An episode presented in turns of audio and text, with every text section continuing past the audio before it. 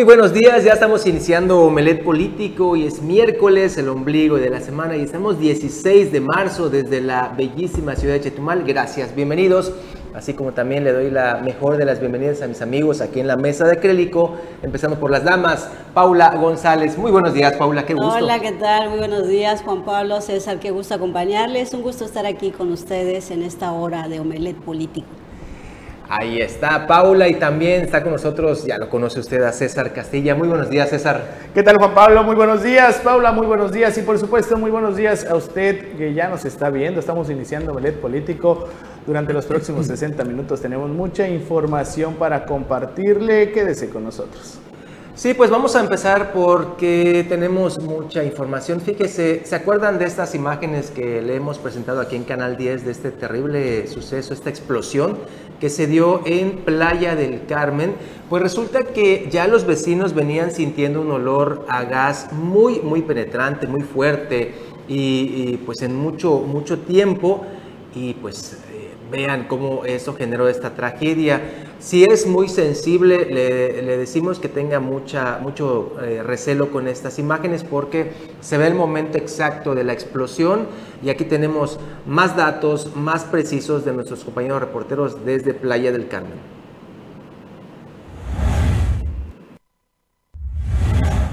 Desde el sábado se detectó un fuerte olor a gas según reportes de un negocio vecino y se dio parte al chico de mantenimiento del CUL. Así lo indicó en la actualización de datos del siniestro el secretario de Protección Civil, Prevención de Riesgos y Bomberos, César Flores. Aseguró que se atendió la dispersión del gas. Sin embargo, este lunes en punto de la una de la tarde se dio el mortal estallido que dejó como saldo dos muertos y 21 lesionados. El sábado sí hubo una, una llamada eh, no, no una llamada, el sábado se detectó el olor a gas según las propias investigaciones, que no puedo decir mucho, de, un vecino, de un, eh, negocio vecino, y lo comentó con el, con el, chico de mantenimiento del, restaurante, y, este, y pues seguramente se, atendió la, dispersión de ese gas, pero donde se presume que estaba eh, la concentración de esta acumulación de gas, era un comportamiento estanco en el horno.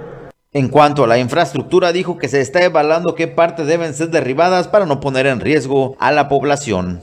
Eh, en cuanto a las instalaciones, se están haciendo revisiones. De hecho, acaba de, terminar otra revisión con el cuerpo de bomberos y el, personal de la dirección operativa porque se recibió el, eh, el llamado de que seguía oliendo a gas. Ayer se, se, cerró la instalación mientras estaba en proceso de emergencia, se cerró la instalación de gas, pero de todas maneras queda un poco de, de, residuos y aparte hay una parte ahí este, que a todos nos pasa con, eh, del, del, tema del trauma. Eh, y se volvió a verificar el día de hoy dos veces para este, evitar cualquier situación o que se pueda este, eh, dar que, pueda surgir otra circunstancia como la de ayer. Eh, estamos también ya hablando con la Fiscalía. Eh, nos auxilió ayer en la tarde el, Colegio de Ingenieros para ver el tema de las estructuras. Hay una estructura, la parte de atrás, la que da hacia la aldea Tai, está bastante comprometida, pero la estructura principal eh, sí tiene manera de, poderse salvar. de acuerdo a los dictámenes que nos dieron de manera verbal en el Colegio de Ingenieros, estamos esperando el escrito eh, hay posibilidades de hacer un, rescate y una demolición de la parte de atrás para evitar cualquier eh, daño que pueda generar a otras estructuras, las adyacentes. Y ahora estamos eh, en este momento pidiendo autorización a la Fiscalía para cubrir ya con madera. Este, ellos tienen que seguir haciendo investigaciones. Entonces ya cubrir con madera para evitar cualquier riesgo y que alguna persona se vaya a, este, a meter y vaya a generar una vibración y se vaya a colapsar la estructura. Con imágenes y edición de Pepe Mata para Notivisión, Edgar Olivares.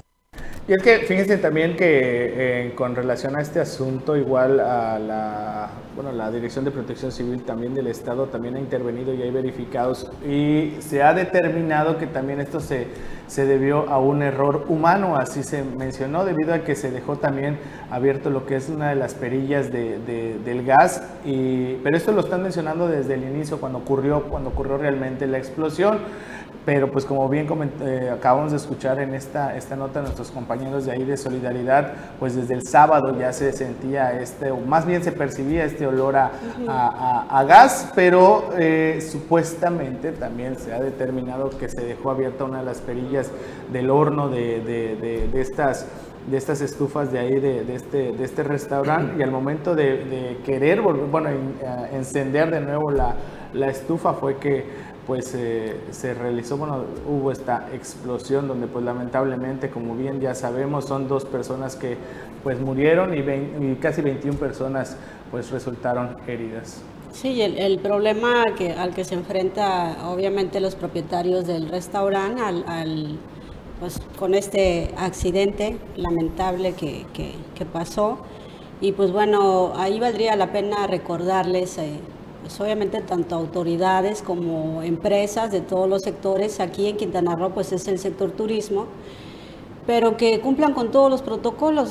recordemos que ya hay una reforma eh, del Estado, en el 2017 eh, se reformó el Código Penal del Estado para incorporar la responsabilidad penal que tienen las empresas, ¿no? Entonces eh, eh, no están exentas de, esta responsabilidad y ahí realmente la falta de protocolos, de seguimiento, de, poner eh, pues obviamente atención a cada una de sus problemáticas.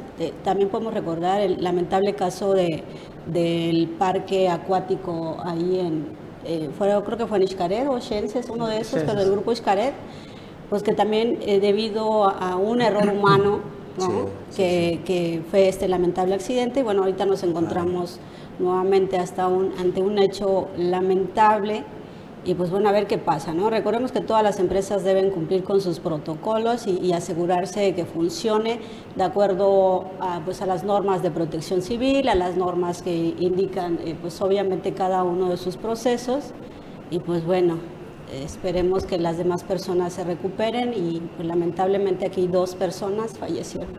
Este, fíjate que lo que dice César de este error humano, estoy leyendo precisamente el parte policíaco de, Playa del Carmen y me pongo a imaginar el momento en donde pues está la acumulación o, el acumulamiento de gas y que no se den cuenta y vaya, vayan a encender algo. O sea, y la explosión ya veíamos las imágenes terribles.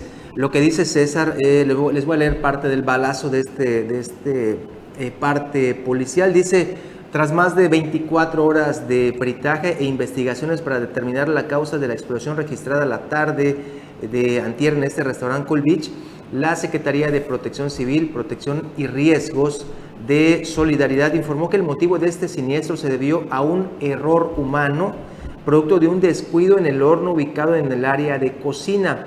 Ahí lo tiene usted las imágenes que siempre aquí en Canal 10 estamos dando de manera oportuna.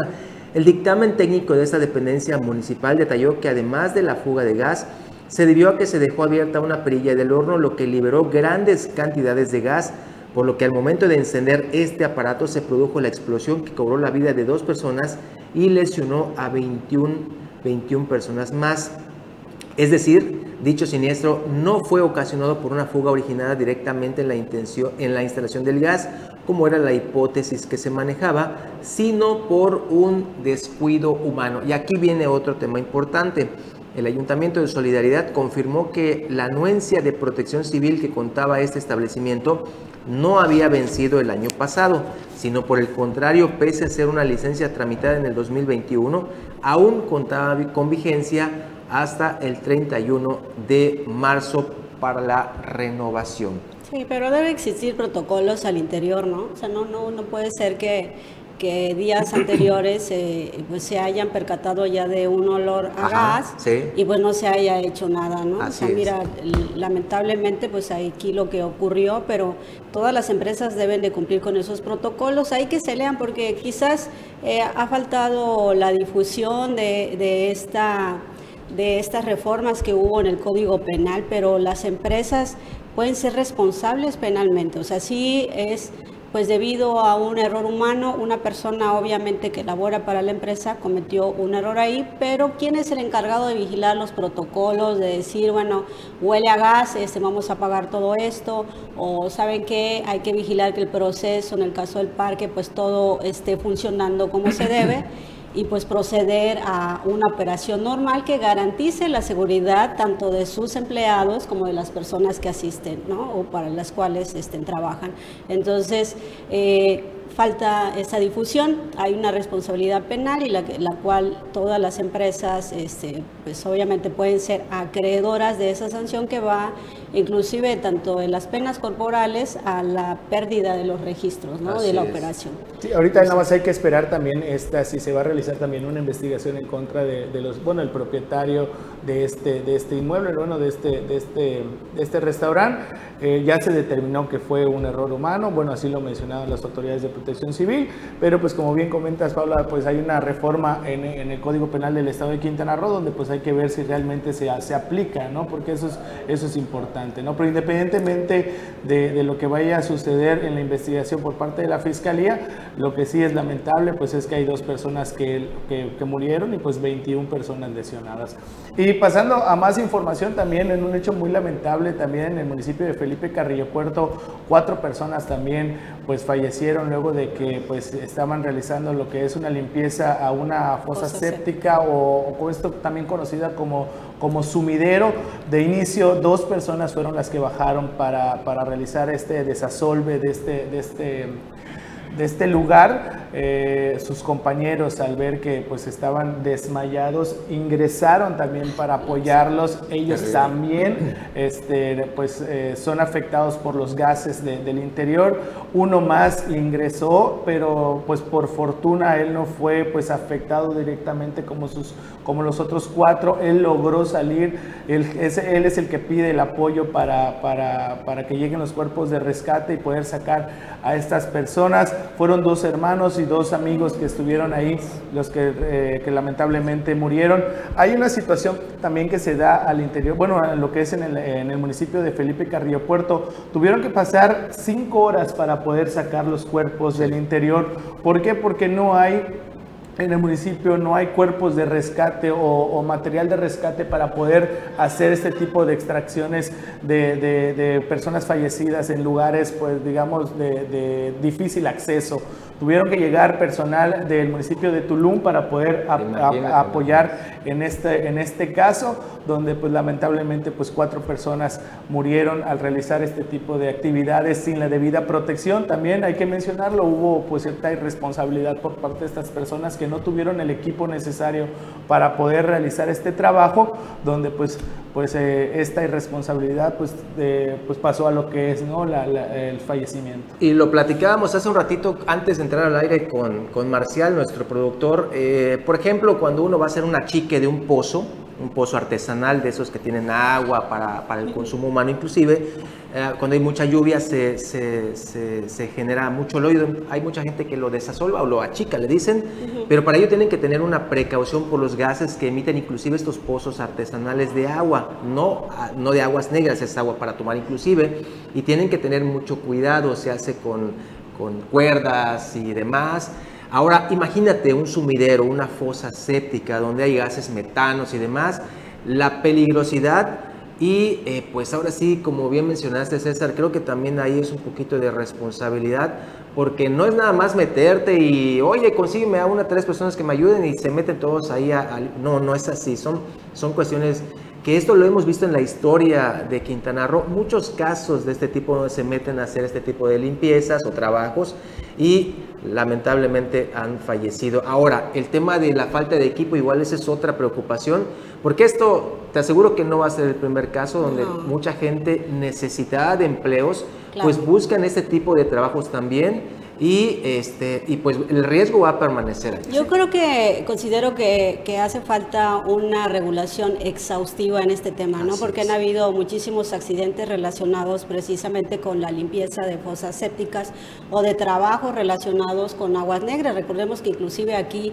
cuando se estaba realizando una obra de la Comisión de Agua Potable también hubo personas fallecidas ahí en, en precisamente. Que, lo que terminó, pero pues es lamentable porque las personas obviamente eh, quienes realizan ese tipo de trabajos es porque tienen pues una percepción económica muy baja, son, son personas que realmente requieren el trabajo, pero no cuentan con el, con, ni, con la capacitación ni con el recurso precisamente del equipamiento que se requiere para hacer esto. Y yo creo que hace falta precisamente que las autoridades pongan especial atención porque han habido muchísimos fallecidos, lamentables hechos trágicos realmente que dejan a familias en desamparo. Y, y, pues bueno, yo creo que ahí hay que aplicarse, ¿no? Hay que hacer una reforma a quienes se dedican a eso, eh, que tengan o que cumplan con su equipamiento, con las medidas, capacitaciones inclusive para hacer este tipo de trabajos, porque pues regresamos al tema y la responsabilidad que pueden tener las empresas, porque son las empresas las que no están eh, capacitando, las que no están proveyendo del equipo necesario para hacer este tipo de trabajo que pues obviamente es súper arriesgado y sumamente peligroso. ¿Pero qué será que fue una empresa? No, aquí el detalle es de, la familia. A lo mejor fue, fueron dos hermanos, bueno, que estaban realizando un trabajo para prácticamente casa de uno de sus familiares. Hay que regular, hay que regularlo. Hay que, pero de que sí hay que regularlo, hay que hacerlo, ¿no? Porque pues ahorita pues eh, ya estamos hablando de dos personas muertas y pues desde aquí pues enviamos nuestro cuatro, sentido. Cuatro, cuatro, perdón. Cuatro. personas muertas y pues desde aquí reitero, desde aquí de Omelet Político, pues nuestro más sincero pésame para las familias. Y dos de ellos eh, parece que son parientes cercanos, hermanos, en la, línea ahí de con nuestro compañero también Pedro Canché. Entonces, sí es cierto, ¿no? A veces hacer un trabajo de manera muy económica, barata, para no contratar a esas empresas que tienen bombas y demás, pues sí puede lamentablemente suceder este, este tipo de hechos. Nos vamos a ir a un corte y regresamos con más aquí en Omelet Político. Ya estamos de regreso, muchas gracias y hasta aquí en el estudio, en la mesa de análisis político y también del debate. Anuar Moguel, Anuar, ¿cómo estás? Muy buenos días. ¿Qué tal Juan Pablo, Paula, César? Muy buenos días, muy buenos días a todo el público de Melet Político. Estás estrenando, ¿verdad? No. ¿La camisa? No, no, así soy de guapo todos los días.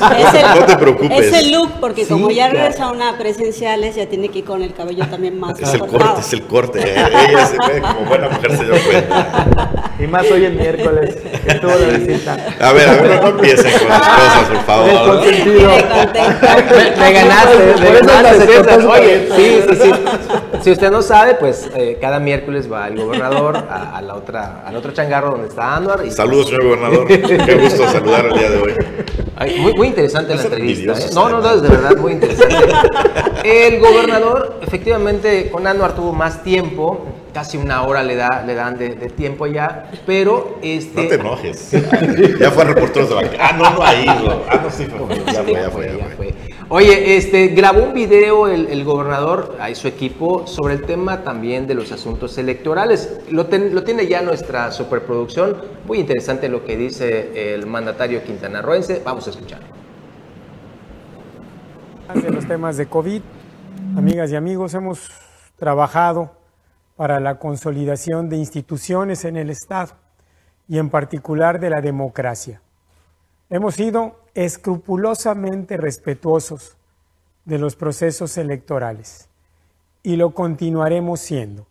Hemos generado políticas y prácticas a favor de la transparencia y cercanía a la sociedad, que es una forma clara para evitar la corrupción a través precisamente de la participación ciudadana.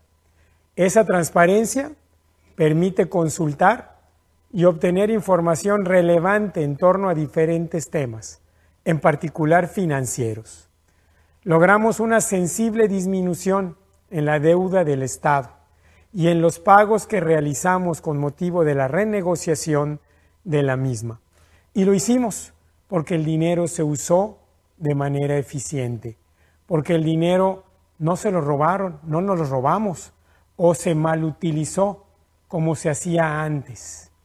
Seguramente los ataques malintencionados en contra del manejo de las finanzas provienen de los grupos que se vieron afectados por la lucha en contra de la corrupción que hemos llevado a cabo. A esos grupos los combatimos, pero quieren regresar para tener los mismos privilegios a los que estaban acostumbrados. A diferencia de lo que se hacía antes, las notarías se entregaron en estricto cumplimiento de lo que marca la ley y no se crearon nuevas. Por otra parte, la Auditoría Superior de la Federación nos ha auditado de manera permanente y hemos atendido sus observaciones de acuerdo a los trabajos que debemos de llevar a cabo. Trabajamos para dejar un gobierno ordenado, un gobierno que ha dado un uso de los recursos en beneficio de la gente, un gobierno que mejoró enormemente los indicadores de deuda y entrega de finanzas claras y en orden. El próximo gobierno del Estado, del signo que sea, no va a enfrentar seguramente los problemas que nosotros sí tuvimos hace seis años. Va a encontrar un gobierno ordenado, transparente, del que podrán partir para cumplir con todos sus objetivos. Y al mismo tiempo, les recuerdo a todas y a todos que hay que seguir cuidándonos, hay que seguir teniendo y manejando los protocolos en materia financiera, en materia de salud, que debemos de cumplir para que no caigamos de nuevo en un posible rebrote en materia de COVID. A nivel internacional no se ven que haya nuevos rebrotes. Esto nos permite el pensar que podemos en los próximos días tener mejores condiciones o nuevas condiciones en materia del uso de los hábitos, como por ejemplo del uso del cubrebocas. Estamos trabajando en ello precisamente para tener el respaldo científico suficiente que nos permita hacer algunas modificaciones para seguir adelante, seguir ampliando los aforos, seguir trabajando en la recuperación de nuestra economía. Estoy seguro que lo vamos a hacer si lo hacemos juntos, si trabajamos todos juntos como sociedad, como gobierno responsable y trabajando en favor de las y los quintanarroenses. Muchas gracias, buenas noches. Pues ahí está la, postura del, gobernador Carlos Joaquín. Hoy también estuvimos eh, ahí en la oportunidad de entrevistarlo y señalaba lo mismo. Le preguntaba acerca de eh, si estos movimientos de sus funcionarios son, como algunos han publicado, un blindaje para la salida de su gestión. Y él dice, y me parece acertado además lo que, lo que contestó, que el blindaje no se hace después. Dice, el blindaje se hace ahora, entregando cuentas claras, viendo que todo esté en orden, porque después, pues, ¿qué vas a poder blindar? ¿no? Finalmente. Y, la razón, pues ahí está, ¿no? Vemos el caso del exgobernador Roberto Borja Angulo. Aparentemente se blindó con todo este paquete de impunidad, pero pues no sirvió absolutamente de nada. Pero el hecho de que ponga personas, eh, realmente personas tan cercanas a, su gobierno, a él, como el caso de Johané, de eh, Gerardo Mora, que estén participando ahí directamente en las plurinominales y que posiblemente estén pues obviamente en la siguiente legislatura, pues sí le hace ahí un equipito, ¿no? Más toda la gente que se, que se sume, ¿no? O sea, para todos es... No, bueno, como proyecto eh, político claro, es, evidente, ¿no? Para, para muchas personas el análisis siempre ha sido que el poder, legisla, el poder ejecutivo siempre ha mandado al poder este, legislativo, ¿no? O sea, tiene... Lo cual es completamente cierto. O sea, muchos diputados realmente se, se, rinden ante el, ante el gobernador pues en turno. De, o sea, de, no, no, no, es el único caso. Del diputado de, Morena, ¿cómo se llama? Julio Montenegro. Eh, eh, Julio, sí, creo no que vas a estar hablando, Paula. No, vas a estar hablando de este joven promesa de la política es que este es un, realmente no es solo de Quintana Roo, es eh, a nivel de la República, en todos los estados, realmente suele pasar eso, que los diputados, las diputadas locales, pues obviamente en ese enamoramiento de querer seguir en una trayectoria política, pues se rinden ante los pies del gobernante en turno. Entonces por eso siempre hay como que ese, de plano, para nosotros esta, esta legislatura fue como que la, un poquito más descarada que las anteriores. Se esperaba muchísimo de los diputados de Morena, que es lo que pasa, la oposición. exactamente, eso fue lo que ocurrió. fue más descarada porque se, supone que era mayoría de oposición. Y no, y, no, pasó nada. Eh, eh, es como, Todo aprobaban.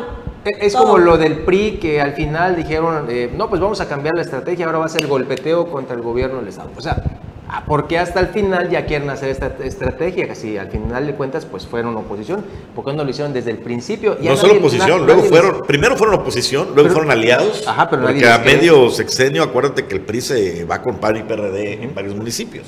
Pero a estas alturas pues ya nadie les cree, así claro como... Que no, pero mira, los blindajes, los pues, blindajes se hacen inclusive no solo ahí en el, en, eh, en la legislatura, sino en varios puestos estratégicos de instituciones eh, que tienen que ver con, con, muchos temas, es decir, desde la Auditoría Superior, desde las fiscalías, desde los institutos de transparencia. O sea, hay como que una especie de, de que dices, bueno, ¿quiénes vas a poner ahí? Para en un futuro, como dice, no lo está haciendo ahorita, ya se hizo de alguna manera. No, y, en un además, vas a tener información. Y además, con todo y eso no hay garantías. Y le, y le tocará a la administración siguiente, ya pues obviamente, el de que si cumplió o no cumplió, eh, con ellos son los que van a revisar las cuentas y a ellos determinarán. Con todo y eso no hay garantías. A mí me parece, Paula, a ver si coincides conmigo, sí. Juan Pablo César, que el mejor blindaje que se puede hacer es el blindaje político. Vamos a poner un ejemplo el blindaje que consiguió Peña Nieto con Andrés Manuel López Obrador. Sí, claro. ¿Qué, ¿Qué, dio a cambio? Sepa Dios. Uh -huh. Pero vaya, no lo tocan ni con el pétalo de una rosa. Sí, no, no, vamos, ni lo menciona en la mañana. No sabemos ahí lo, lo que se comenta, eh, inclusive en el libro de Andrés Manuel, ese a la mitad del camino, pues él manifiesta que le agradece a Enrique Peña Nieto el que no haya metido las manos eh, precisamente cuando él contendió esta última ocasión para la presidencia de la República. Entonces, lo que se habla que las anteriores, pues desde Felipe Calderón, que ese es su archienemigo precisamente, uh -huh. porque ahí le bloquearon precisamente una elección que él dice que ganó y que bueno, le, le, hicieron ahí este, trampa y pusieron a Felipe Calderón y entonces de ahí viene esa amistad. A Enrique Peña Nieto le agradece eso de no haber metido las manos en las elecciones. Podríamos estar pensando entonces que fue una, una, transición pactada como la de Cedillo con Vicente Fox, que sí. también fue... Ajá, dice, bueno, elecciones limpias y, y, bueno, pero dicen ni tan pactadas porque tiene gente de, de precisamente de, del gobierno de Enrique Peña Nieto, no todos los que se, se, se decía que podían estar en prisión, pero pues hay algunos, hay temas que, que y, Rosario Robles y, y, el de, y el este de Pemex, ¿cómo se llama? Pero eh, Rosario Robles no, lo que no le perdona es la traición. Sí, ese es algo muy, Y caso político. contrario, vemos el tema de Nuevo León, que por ejemplo eh, detienen a, a, a, a al Bronco, refiero, al Bronco, es el caso totalmente Ay, opuesto. Y, y, mira, en donde no sea, hubo blindaje. Por, por, eso digo que el blindaje político es, es lo más importante, porque puedes tener bien claras tus finanzas y no sabes, no sabes por dónde va a brincar la liebre. En el caso de, del Bronco, el tema que le están achacando fue desvío de recursos públicos en la recaudación de firmas del 2010. Es un delito, eh, es un delito electoral. electoral. Eso es lo que le están, lo que le y ya está en el bote. En la presunción.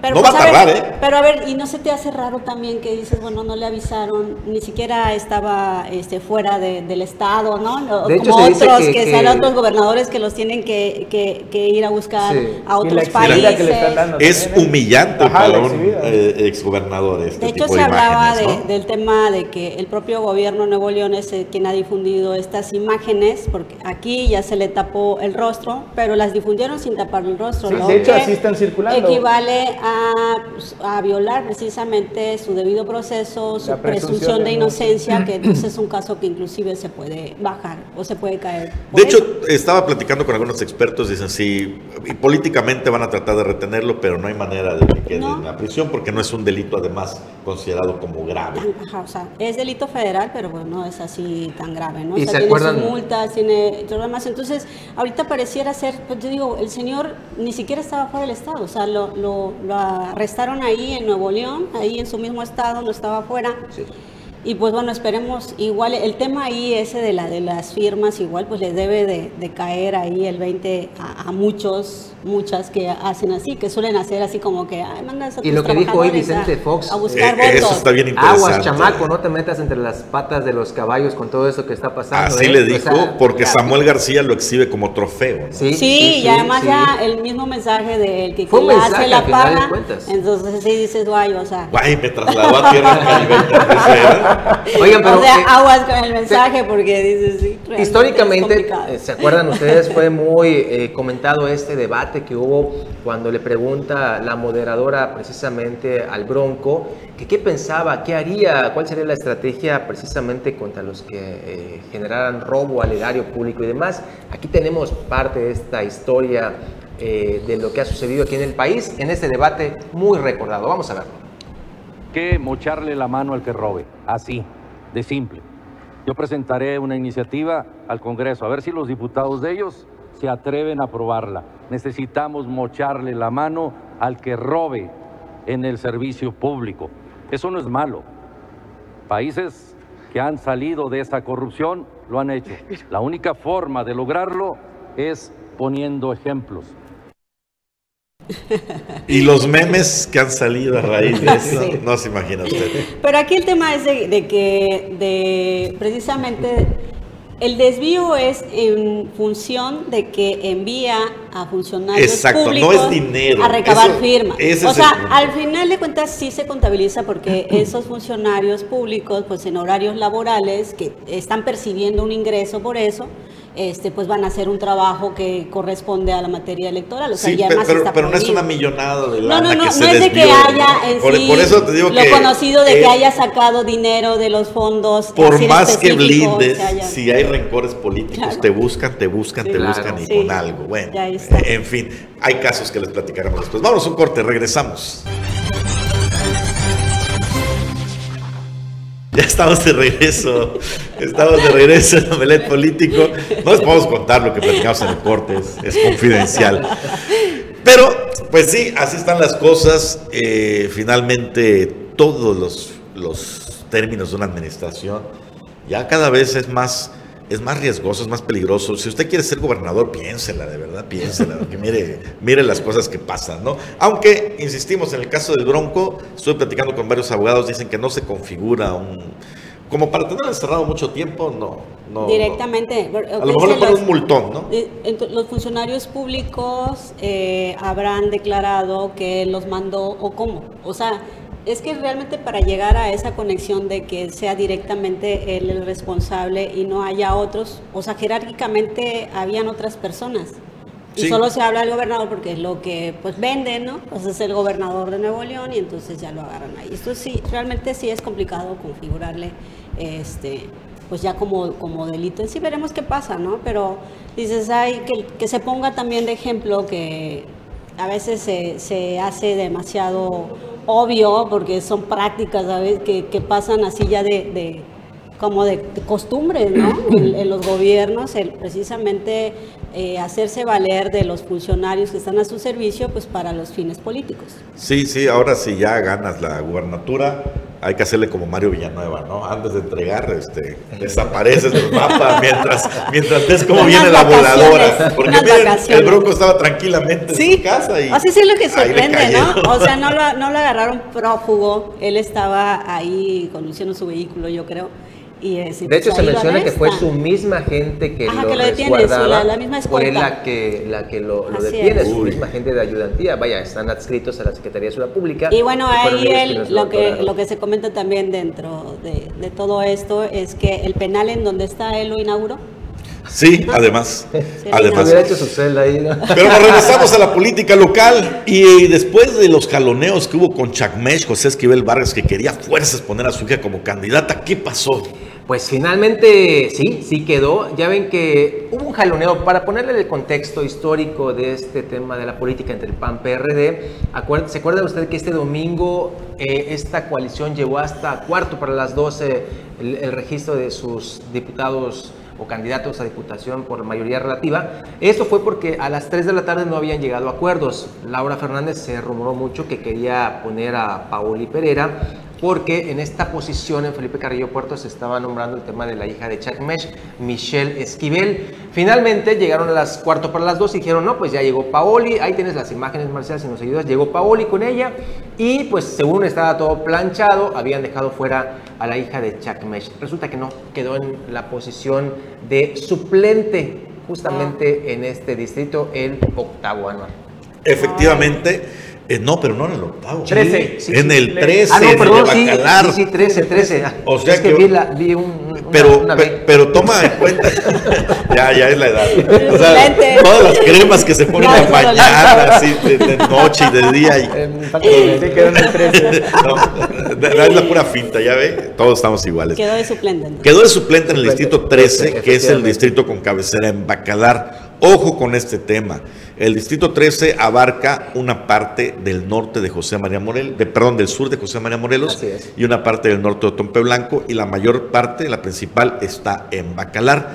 Ahí Curiosamente, eh, en, la- en el partido de enfrente, en la coalición Juntos Hacemos Historia, también envían a alguien de Felipe Carrillo Puerto, a Alicia Tapia. Alicia Tapia, y además fíjate que Alicia Tapia también es una mujer que, pues muy cercana también a Chuck Mesh.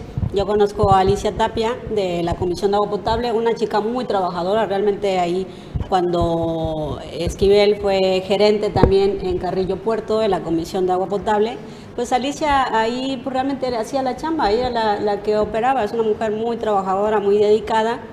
Eh, posteriormente estuvo, todavía creo que el año pasado, estuvo como secretaria técnica ahí con, con Gerardo Mora en la Comisión de Agua Potable, ya aquí en Chetumal. Y bueno, ya después se va precisamente esa campaña con María Hernández, ahí trabajando en la política, eh, había coqueteado mucho con el PT también. De hecho es el que el PT la, el que la, postula. Alicia Tapia es una mujer muy trabajadora, Pero se ha cuestionado, muy profesional. No se ha cuestionado su capacidad ni nada, se ha cuestionado que no pertenece al distrito por el que va a competir.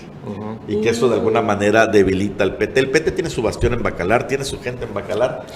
ella fue gerente de la Comisión de Agua Potable en Bacalar igual. ¿Hace cuánto tiempo? Eh, todavía el año pasado, hace dos años. Ah, bueno, a lo mejor con, esa, con ese sí, estuvo de pues, gerente también ahí en Bacalar de la Comisión Sin embargo, en Bacalar dicen, pues ese ya no es de aquí, es de Carrillo Puerto. Ahora, como suplente de Miguel Miguel Mazuca. Eh, no, no, no. Miguel Mazuca es el Abushaki. Miguel Abushaki. Va entre Miguel Cheluca, Miguel y Miguel Abushaki. Miguel Abushaki es, eh, precisamente, fue verde ecologista y hoy está ya. Ay, no sé si ya tendrá las imágenes para que usted vea quiénes son estos que le estamos diciendo. Está por el PAN PRD. Y solo por el distrito 13, el PRI es el único que está colocando directamente a un bacalarense, a, este Hugo Ballesteros, que es empresario de ahí de, Bacalar. Pero Miguel Abushaki también es empresario ahí en Bacalar. Bacalar, sí, ahí, ahí está. De hecho, fue regidor, ¿no? Se ya fue regidor también por él. Sí, tiene, tiene, tiene trayectoria en el municipio, ¿no? Hugo Ballesteros, pues también conocidísimo.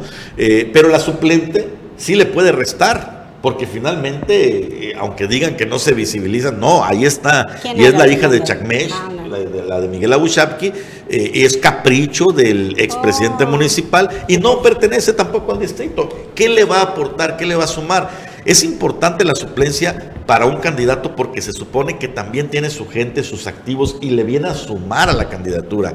en este caso, Michelle, así se llama, Michelle Esquivel, viene a restarle posibilidades a, Miguel Abushap, que pues allá ellos, ¿no? Cada partido y cada coalición juega sus cartas. Pero ya era complicado también, ¿no? Dentro de la alianza que, representa PAN-PRD, pues un poquito complicado ahí también en Bacalar, ¿no?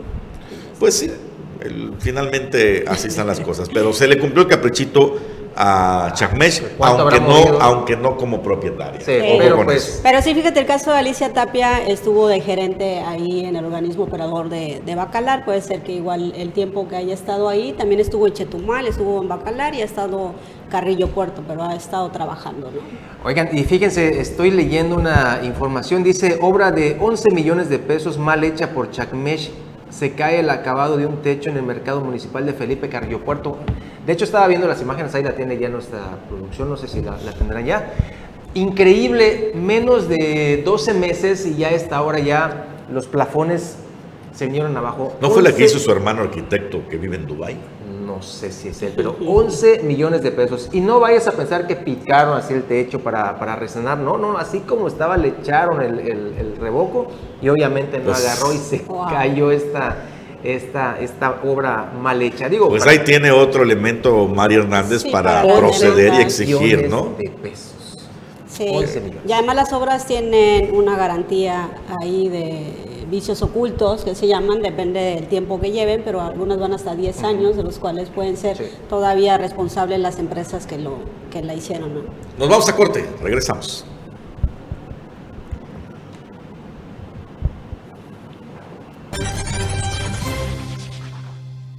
Y ya estamos de regreso aquí a Omelet Político y el día de ayer también comentábamos aquí en la mesa de acrílico la llegada del crucero más grande del mundo a la, este, a la Costa Maya, ahí en Majagual. Ahí estuvo nuestro director y también amigo Carlos Pérez Zafra, quien nos trajo estas imágenes y también esta nota. Vamos a ver.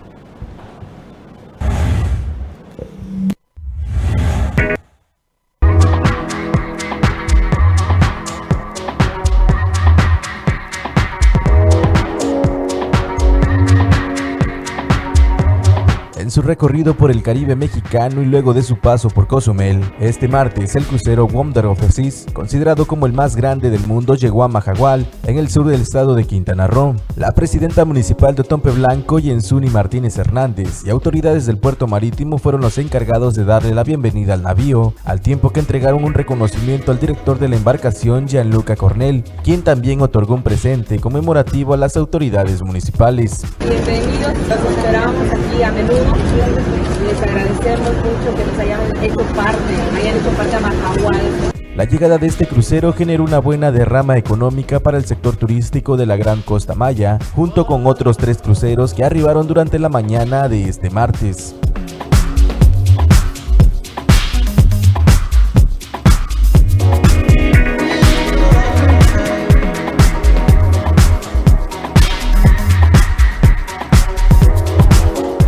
Estimación de cruceros que atracará en este mes en Majagual es un total de 70, por lo que las expectativas de los prestadores de servicios turísticos son muy elevadas, ya que con la llegada continua de los hoteles flotantes al puerto de la Gran Costa Maya, este se volverá a consolidar como el segundo más importante de México y de esta manera resurgir la economía de este destino.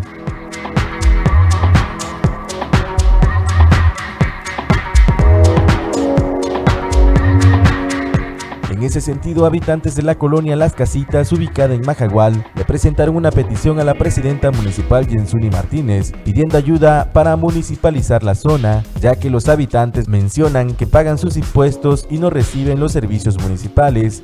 Hago entrega oficial del documento donde se pide a la presidenta municipal Jensuni Martínez que nos ayude a municipalizar la colonia Las Casitas en Majagual, Cotombre Blanco a lo que la presidenta municipal comentó que existe la posibilidad de que esta colonia sea municipalizada. Para Notivisión, Leonardo Hernández. Espectacular, ¿verdad? Sí, solamente, solamente ver de cerca estos hoteles flotantes es un espectáculo. Sí, sí. Es, es impresionante. Eh, vimos ahí las imágenes, nos envió Carlos Pérez Zafra, no tiene usted idea cuánto material, eh, aspectos y todo, tanto de lo bueno como de lo malo, porque platicábamos justamente la noche de ayer, que él estuvo ahí platicando con la gente, viendo, miren este crucero de Virgin además, ¿no? Que eh, no se puede negar la gran derrama económica que generan. No bajan todos los turistas, no bajan los 6 mil eh, tripulantes, perdón, los 6 mil pasajeros del barco, pero con que bajen mil, el malecón se llena de vida. Los clubes de playa, los restaurantes, los, las tiendas de artesanías, los vendedores ambulantes. se les va muy bien. A los que no les está yendo también son a los taxistas porque siguen en este conflicto y en este pleito con la empresa Royal Caribbean, que es la que maneja en estos momentos el muelle, el puerto de, la Costa Maya, que tienen sus propios camiones, ¿no? Evidentemente ellos protegen su economía circular, tienen sus propios autobuses para ofrecer tours a los turistas, entonces de esos que bajan, la misma compañía naviera acapara la mayoría para tours, para todo, y los taxistas pues se quedan con ahí esperando, ¿no? Eh, ellos están tratando de negociar con el gobierno, con la propia empresa, porque aquí es una empresa privada, es, muy complicado, de que les permitan al menos ofrecer el servicio de transporte. Por otro lado, transportarte de la, del, del, muelle al, al malecón te cuesta 300 pesos, que para nosotros suena mucho para un turista de, de, crucero, pues no tanto. Sí, pero fíjate que ya, eh, pues obviamente es opcional para, para el turista y como mencionas, ya la misma empresa les tiene ya sus paquetes, ¿no? Para trasladarlos a, sus clubes de playa, para trasladarlos a, a algunos hasta sitios arqueológicos que aprovechan el día precisamente para, para, ir a conocer los alrededores. Y bueno, y otros que simplemente ni bajan, ¿no? O sea, teniendo, imagínate, eh, escuchaba que te mencionaba el gobernador este, Anuar, de que tiene dos parques acuáticos, ¿no? O sea, dices, es, pues es un edificio flotante. Y pues bueno, es impresionante que, que, no bajan. Son varias plazas 20 restaurantes, o sea, dices, oye, pues no, mejor ni bajan. Entonces sí representa una gran derrama económica. Ah, desafortunadamente hemos visto que han estado llegando de manera constante a Mahahual también y se ha incrementado precisamente que quienes son los restauranteros, los artesanos, todos estos vienen pues mejorando la percepción económica este, pues con la llegada de estos cruceros. Y bueno, pues esperemos que también los taxistas comprendan que es una situación que las propias empresas tienen que garantizar esa seguridad. No, pero yo creo que sí se puede llegar a un buen arreglo, un arreglo, ¿no? claro. Para que también, eh, yo digo, ahorita son los que dicen, bueno, somos los patitos feos de Majahual, todo el mundo está recibiendo beneficios con la derrama económica, menos nosotros. Otro gran tema pendiente ahí en Majahual es el del sargazo. Eh, los turisteros, los empresarios se encargan de mantener en la medida de lo posible con sus propios trabajadores limpio el frente de la playa, pero ahí donde está la mayoría. Eh, te vas un poquito más lejos y ya empieza el problema de- kilómetros de- después del sargazo, cuatro kilómetros después. Número dos, además dice, estamos pagando impuestos, permisos ambientales, eh, saneamiento, eh, SOFEMAT, y no recibimos a cambio un servicio adecuado por parte del gobierno, porque la Secretaría de Marina que es la encargada ahora del combate a sargazo, no, pues ni muestra ni sus luces, vaya, ¿no? Sí. No hay un combate efectivo. Ese y es esto, el reclamo, ¿no? Realmente eh, la inversión que realizan este, pues todas las, las personas, hoteleros, restauranteros ahí con el cuidado de las playas y ante el tema del sargazo, pues dicen, primero pues es la mano de obra que lo haces con tus trabajadores, pero te cuesta, ¿no? Y el segundo, pues también la gasolina para el traslado para poder llevar este, este sargazo a los sitios en los cuales les tienen destinado para ello, ¿no? Entonces, pues aquí el reclamo precisamente es ese, que las autoridades hagan en ese sentido un, pues un fondo, un programa de empleo temporal que les pueda estar ayudando tanto hasta con el hecho de, de- de destinar ahí este, camiones, volquetes, pero que ellos mismos paguen, o sea, la autoridad absorba el costo de- del diésel o gasolina que se use, pues ya les ayudas bastante. ¿eh? Definitivamente. Y bueno, ahí en la nota pudo usted ver a Carlos Pérez Zafra de AJEFE ahí posando con la presidenta municipal y otras autoridades, eh, entregando un documento a la presidenta municipal en mano, Jensuni Martínez. Este documento es la solicitud de pues que se agilicen las gestiones. El- ahí está el tesorero también del ayuntamiento y el secretario general. No, perdón, No, el el oficial mayor. mayor, eh, Javier Regalado. Miguel Socbicheluja, eh, que se agilicen las gestiones para la municipalización del fraccionamiento Las Casitas, que está así desde la época de Joaquín Hendrix. Sí. No se ha municipalizado.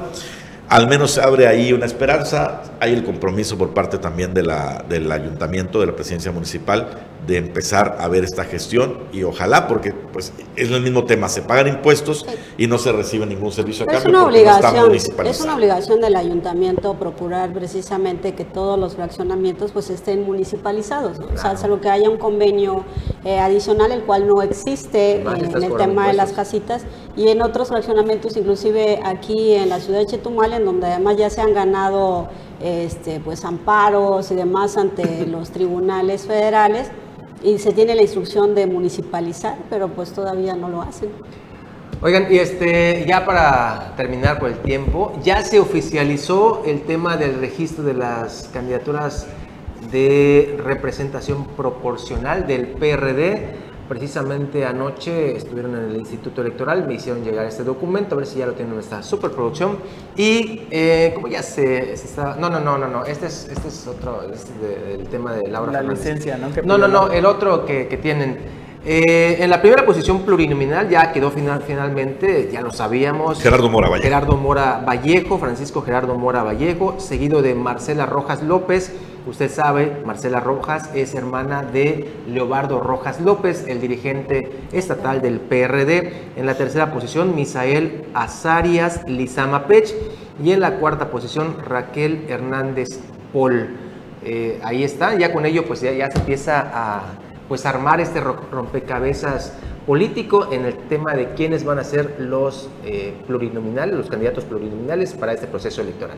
Ese es en el PRD. En el PAN ya lo habíamos dicho, bueno, Cintia Millán en la primera posición Sí. y en la segunda Faustino. Falta que lo escriban, ¿no? Falta que nos Falta que lo escriban como tal. ¿Quién es la segunda posición? Faustino Eh, Huicabe. Faustino Huicabe, el líder, el líder estatal de, Del PAN. del, del PAN. Y bueno, pues eh, ya respondió, por cierto, Gerardo Mora a las acusaciones de Aida Saldaña. ¿Qué dice? Pues las que comentamos ayer, Ajá, donde sí, sí. dijeron que le dan lana al Sí. líder del PRD. Habría que ver qué dice Gerardo Mora, porque pues calladito no se debe quedar, ¿no? Bueno, él y, y- bueno, la hermana también está. Sí, las dos, la familia Mora. Eh, No dijo Gerardo, dijo eh, la familia Mora, La familia Mora. Pues, a mí me parece seria, insisto, la denuncia que hizo. Los está acu- acusando directamente de corrupción. Y pues en política el que calla otorga, sobre todo en tiempos electorales. Oye, me estaba, me llegó un rumor por allá, no sé si, cómo lo vean ustedes, es rumor todavía, muchas cosas son, son así, que Chucho Paul eh, podrían inscribirlo en la primera posición pluri. ¿eh? Por De Movimiento Ciudadano. Movimiento Ciudadano. Pero tendría No puede que ser ser, una mujer. ¿Será que no no puede ser? tiene que ser mujer. Ah, bueno, pues Porque modo, Rogelio. Chanito Toledo fue el anterior eh, cabeza de lista. Adiós, Rogelio. Sí. Y antes de irnos, este, nos enviaron una, una, una fotografía con esto del, del tema de- del bronco. Gracias a todos los que nos están viendo a través de las redes sociales y todo. Es una, de uno de los tantos memes que han este, surgido. No, no lo Que ya no hay tenemos, tiempo, ya no hay tiempo, Ah, dice la bueno, producción. no. Nos despedimos, compañeros. Bueno, un gusto estar aquí con ustedes compartiendo la mesa y también eh, la información. Paula González. Un gusto estar aquí en este miércoles. Nos vemos. Bueno, yo estoy hasta el viernes, pero pues es un gusto. Juan Pablo Me da Hernández. muchísimo gusto saludarles y que tengan ustedes un excelente día. Muy buenos días. Saludos a todos, que la pasen muy bonito. Nos escuchamos y nos vemos mañana. Hasta mañana.